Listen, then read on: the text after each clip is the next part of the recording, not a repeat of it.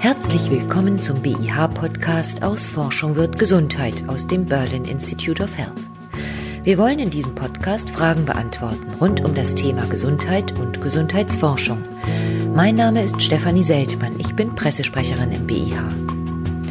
Heute bin ich zu Gast auf dem Future Medicine Kongress, den das BIH gemeinsam mit dem Tagesspiegel veranstaltet, und Dr. Titus Brinker vom Deutschen Krebsforschungszentrum in Heidelberg hat gerade seine beiden Apps Intimarzt und AppDoc vorgestellt. Herr Brinker, wie kamen Sie auf die Idee, eine App namens Intimarzt zu entwickeln? Über einen Patienten, der viel zu spät gekommen ist, weil er sich für sein intimes Problem geschämt hat, in einem dörflichen Setting lebte, wo sowieso kein Hautarzt war, und zum Hausarzt wollte er nicht gehen, weil er erstens dachte, ist nicht ausreichend kompetent, und dann kannte er das ganze Umfeld von ihm. Und ihm war das eben nicht genehm, das vorzuzeigen, weil halt eben dieses Dorf... Was war das denn für ein Problem? Das war ein Hautkrebs am Penis, genau. Weißer Hautkrebs, der aber leider verdrängt gewachsen ist und der dann dazu geführt hat, dass wir in der Tat einen großen Teil vom Penis amputieren mussten, was auch wirklich, also das werde ich nicht vergessen, weil das extrem geblutet hat. Und der Patient ist danach psychisch wirklich, also ich erlebe, dass viele sich da irgendwie drüber lustig machen wollen. Für mich ist es ein extrem ernstes Thema gewesen damals, und ich wollte einfach über so eine Smartphone-App diese Barrieren reduzieren, dass schneller der fachärztliche Blick erfolgt, der quasi einschätzen kann, ist es notwendig, damit zum Arzt zu gehen oder nicht. Weil viele tun es ja ab. Es gibt ja auch harmlose Warzen, Pickel und so weiter, wo man ja gar nicht mit vorstellig werden muss. Und das ist ja auch fein, wenn es dann sowas ist. Aber man sollte halt einfach diesen frühen fachärztlichen Blick haben oder zur Verfügung haben können, um solche Tragödien zu vermeiden. Und dabei hilft jetzt diese App? Absolut. Die hilft dabei voll und ganz. Wir haben mittlerweile über 800 Patienten damit versorgt. Ich war auch erstaunt, wie gut das angenommen wurde. Wie funktioniert die denn? Erklären Sie vielleicht gerade mal, wie sie funktioniert. Genau, also man macht sich untenrum frei, sorgt für gute Belichtungsverhältnisse, zum Beispiel im Bad oder so, und macht dann mit seinem Handy eine Übersichtsaufnahme, 2 Nahaufnahmen aus unterschiedlichen Blickwinkeln, beantwortet Fragen zu dem Problem, wo es lokalisiert ist, wie lange man das schon hat, was man schon draufgeschmiert hat. Viele waren schon bei Dr. Google unterwegs und haben irgendwas drauf gemacht, was nicht geholfen hat, und schickt das dann ab an einen Facharzt mit mindestens 20 Jahren Praxiserfahrung, der dann die individuelle Diagnose stellt und über die hohe klinische Erfahrung eben in der Lage ist, sehr, sehr präzise zu diagnostizieren und da wirklich in der Dermatologie über 80% der Therapeutika frei verkäuflich sind in der Apotheke, können wir in den allermeisten Fällen weiterhelfen. Etwa 70% der Patienten müssen nicht mehr zum Arzt. In über 90% der Fälle können wir eine Diagnose stellen. Wir haben eine externe wissenschaftliche Evaluation laufen, eine Qualitätssicherung laufen, die quasi eben zeigt, es wird gut angenommen, A, aber B, meistens eben auch in der Lage, eine Diagnose zu treffen. Wobei man halt sagen muss, das ist ein interaktiver Prozess, die Diagnosestellung. Wenn ein Patient zum Beispiel schlechte Fotos einschickt oder Informationen nicht richtig angibt, hat der Arzt die Möglichkeit, in einem anonymen Datenraum nachzufragen. Das heißt, man schickt seine Daten anonymisiert ein. Genau. Wie funktioniert das? Ja, das nennt man im Datenschutzrecht in der EU-DSGVO Mandantentrennung. Also wir haben quasi die Trennung von der Zahlung, die vollständig entkoppelt ist. Der Zahlungsanbieter weiß nicht, wofür der Patient da bezahlt. Wir haben einen Auftragsdatenverarbeitungsvertrag mit dem geschlossen, dass er uns auch nicht sagen dürfte, wenn wir anfragen würden, und er auch nicht von uns andersrum erfährt, wer dieser Patient ist, also die Falldaten damit verknüpfen. Also wir wissen ja auch nicht, wer der ist. Und so haben wir quasi die Möglichkeit, vollständig anonym, also weder für uns identifizierbar noch für den Zahlungsanbieter identifizierbar, die Patienten zu behandeln. Das heißt aber doch, der Patient schickt seine Daten von seinem eigenen Smartphone an den Facharzt. Und das kann nicht entschlüsselt werden? Wie schickt er die denn? Der schickt die über eine verschlüsselte TLS-Verbindung, also Transport Layer Security Protokoll, was wir auch stetig updaten, end-to-end verschlüsselt, und hat dadurch eben einen sehr, sehr hohen Sicherheitslevel da schon, und Schadensbegrenzung geht vor allem über Datenminimierung, und ich beobachte mit Erstaunen, dass die allermeisten Anbieter das eben gar nicht tun, sondern Geburtsdatum, Namen, alles abfragen, sodass der Patient wirklich eindeutig identifizierbar ist. Wir hatten extrem strenge Auflagen, wir waren ein Jahr im Zulassungsverfahren bei der Ärztekammer, hatten extrem hohe Hürden auch überhaupt, das an den Markt zu bringen. Es sind die erste bundesweit zugelassene Teledermatologie-Apps, AppDoc und Intimarzt, die es überhaupt gibt, und dass der Bedarf da ist oder dass es Patienten hilft, sieht man an der hohen Nutzung. Das heißt, man gibt nicht seinen Namen an? Nee, genau. Und man muss auch nicht seine E-Mail-Adresse angeben. Wenn man seine E-Mail-Adresse angeben möchte, wird man darauf hingewiesen, dass man tunlichst superman2006@gmail statt titus.brinker4.8.1990@brinker.de nehmen sollte.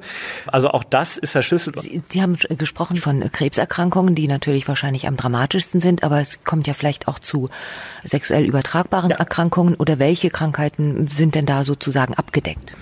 Wir haben ein sehr, sehr breites Spektrum. Das war wirklich interessant. Ich bin auch noch relativ jung dabei. Ich bin jetzt 2,5 Jahre Assistenzarzt. Hab schon Sie selbst könnten das gar nicht diagnostizieren. Sie dürften nicht. Ich darf nicht und will auch nicht, weil in der Tat, das ist so, also zum Beispiel ein Pilzbefall. Da würde man ja sagen, da brauche ich immer eine Kultur. Nein, brauche ich nicht. Es gibt Pilze, die ein sehr, sehr wiedererkennbares Muster, Befallsmuster haben, auch symptomatisch sehr typisch sind. Und genauso ist es mit vielen sexuell übertragbaren Erkrankungen. Und wenn ich ein Kliniker bin, der 20 Jahre über 10.000 verschiedene Penisse mit unterschiedlichen Erkrankungen gesehen habe, bin ich im Prinzip ein sehr, sehr guter Deep-Learning-Algorithm, der quasi das sehr, sehr genau erkennt und auch sehr, sehr gut helfen kann. Also wir hatten schon über 60 verschiedene Diagnosen, die da abgefragt wurden. Und es reicht von Peniszysten über Autoimmunkrankheiten, über Pilzerkrankungen, Viruserkrankungen, Muttermale, natürlich Basaliome, weißer Hautkrebs, Plattenepithelkarzinom, Melanom am Penisstamm war bis jetzt der heftigste Fall, den wir hatten.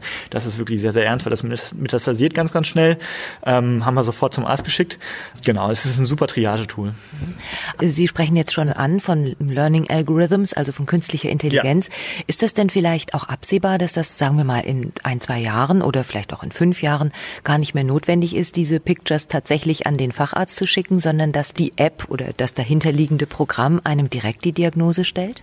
Das wäre die attraktivste Lösung für den Patienten. Und das ist auch etwas, wo wir dran arbeiten. Die großen Erfolgsmeldungen, wenn man die versucht, in die Realität, in die Klinik dann tatsächlich auch zu bringen, in die Anwendung zu bringen, funktionieren oft nicht, weil zum Beispiel jede Smartphone-Kamera individuell ist, einen bestimmten Aufnahmemodus hat und auch die Distanzen natürlich nicht exakt eingehalten werden können. Auch die Belichtungsverhältnisse in einem Raum, wo ich die Fotos mache, anders sind.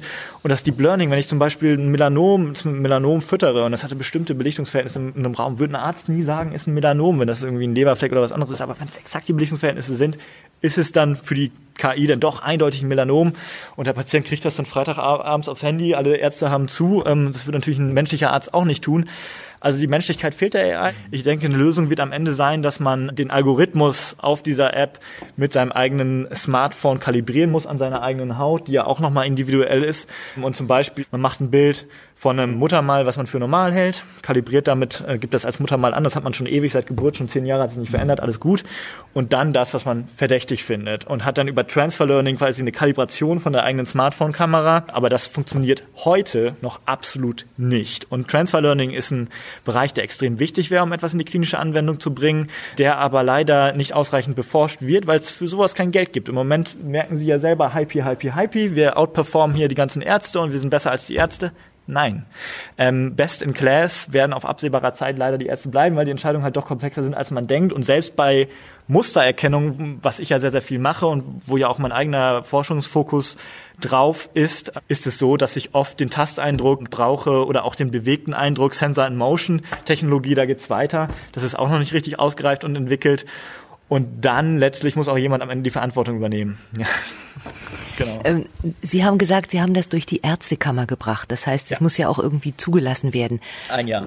Das war 1 Jahr Arbeit. Was genau war das? Was haben Sie da gemacht? Von A bis Z war das. Also es war wirklich auf den Kopf gestellt, die ganze App. Also ich hatte die Idee sehr, sehr, sehr früh. Ich war in Essen Erstarzt, hatte da diesen Patienten und wollte es unbedingt machen und habe früh mit meinem Chef, der mich damals eingestellt hat am NCT, habe ich das erzählt. Und er so, also Titus, ganz ehrlich, das ist eine super Idee. Aber wenn du das machen willst, das DKFZ wird nie dafür haften, nie im Leben und auch keine große Institution, kein großes Unternehmen würde das tun. Entweder du gründest eine GmbH oder du kannst diese Idee niemals umsetzen. Also gewinnbringend ist das leider nicht. Dafür habe ich es aber auch nicht gemacht. Es ging damals aus einer tieferen inneren Motivation heraus und wenn man sowas an so einer Institution umsetzen will, muss man die Haftung auslagern und das habe ich quasi über meine GmbH dann gelöst und war auch gut so. Wir hatten mehrere Hackerangriffe in den letzten Monaten, die ich halt auch gesehen habe, die mich auch erschreckt haben. So von Sonntag auf Montag zwischen 1 Uhr und 4 Uhr haben dann irgendwie 10.000 Versuche, die Fall-ID zu erraten, stattgefunden. Solche Sachen, an die ich von Anfang an gedacht habe, zum Glück. Genau, Datenschutz war ganz, ganz wichtig, war mir auch von Anfang an wichtig, weil ich wusste, ich verliere sofort meinen Job, meine Universitätskarriere ist beendet, ich kann wahrscheinlich keine Patienten mehr sehen, wenn einmal sowas passiert.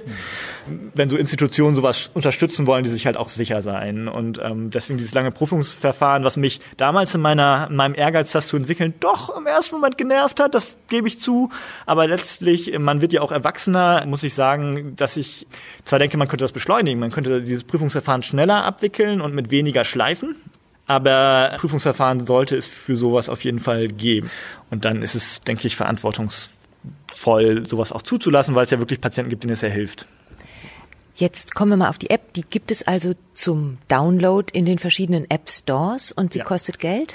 Ja, die App selber nicht, aber die Behandlung halt schon. Was gut ist, 24,95, das ist eine gute Hürde eben auch für Spaßvögel. Wir hatten am Anfang auch irgendwie Anfragen, Herr Professor, mein Schwengel juckt, ja, tun Sie was. Also intimarzt.de heißt die App? Intimarzt heißt die App, gibt's für Android und iOS und auf intimarzt.de kann man es dann über Web machen. Wir wollen niemanden ausschließen. Auch Leute mit einer Digitalkamera können diese App benutzen, die auch gar kein Handy haben. Also wir haben Patienten, die sind 96, 97 Jahre alt. Also unser ältester Patient, wir haben jetzt diese externe Evaluation, war irgendwie 97. Selbst die benutzen das und sind halt auch wirklich da total engagiert dabei. Gerade alte Menschen, die jetzt zum Beispiel sich nicht so gut bewegen können, ja, also von sowas profitieren, auch zum Beispiel Wundmanagement, sowas in der Richtung. Wir haben halt wissenschaftlich das evaluieren können, also wie funktioniert sowas in der Breite, was wird eingesandt, wie oft kann ein Arzt da sicher Diagnosen stellen und so weiter. Also die ganzen Sachen, die sind ja unheimlich wichtig, auch für die Forschung und für die Versorgung und haben einen hohen Praxisbezug. Wie viele Ärzte stecken denn dahinter? Es sind ja die Fachärzte gefragt, die dann diese Diagnosen stellen. Wie viele stecken dahinter und war das schwierig, die von diesem Konzept zu überzeugen? Also in der Tat war das gar nicht so einfach, Ärzte zu finden, die das machen wollen. Ich habe relativ viel Glück gehabt, dass ich eben an der Universitätshautklinik selber auch tätig bin. Ich habe meinen Klinikdirektor damals gefragt, wen er empfehlen kann. Und wir haben nur insgesamt 3 Ärzte verpflichtet, weil bei uns im Vordergrund stand Qualität, nicht Quantität. Und auch nicht, das irgendwie möglichst billig zu machen, sondern sicher zu sein, dass da Leute dahinter sitzen, die das eben vernünftig machen. Und das muss mal gucken, wie sich das entwickelt. Ich bin mal gespannt. Ja, da sind wir in der Tat auch gespannt. Und wir drücken natürlich die Daumen. Die Apps Intimarzt und AppDoc kann man sich kostenlos auf sein Smartphone laden.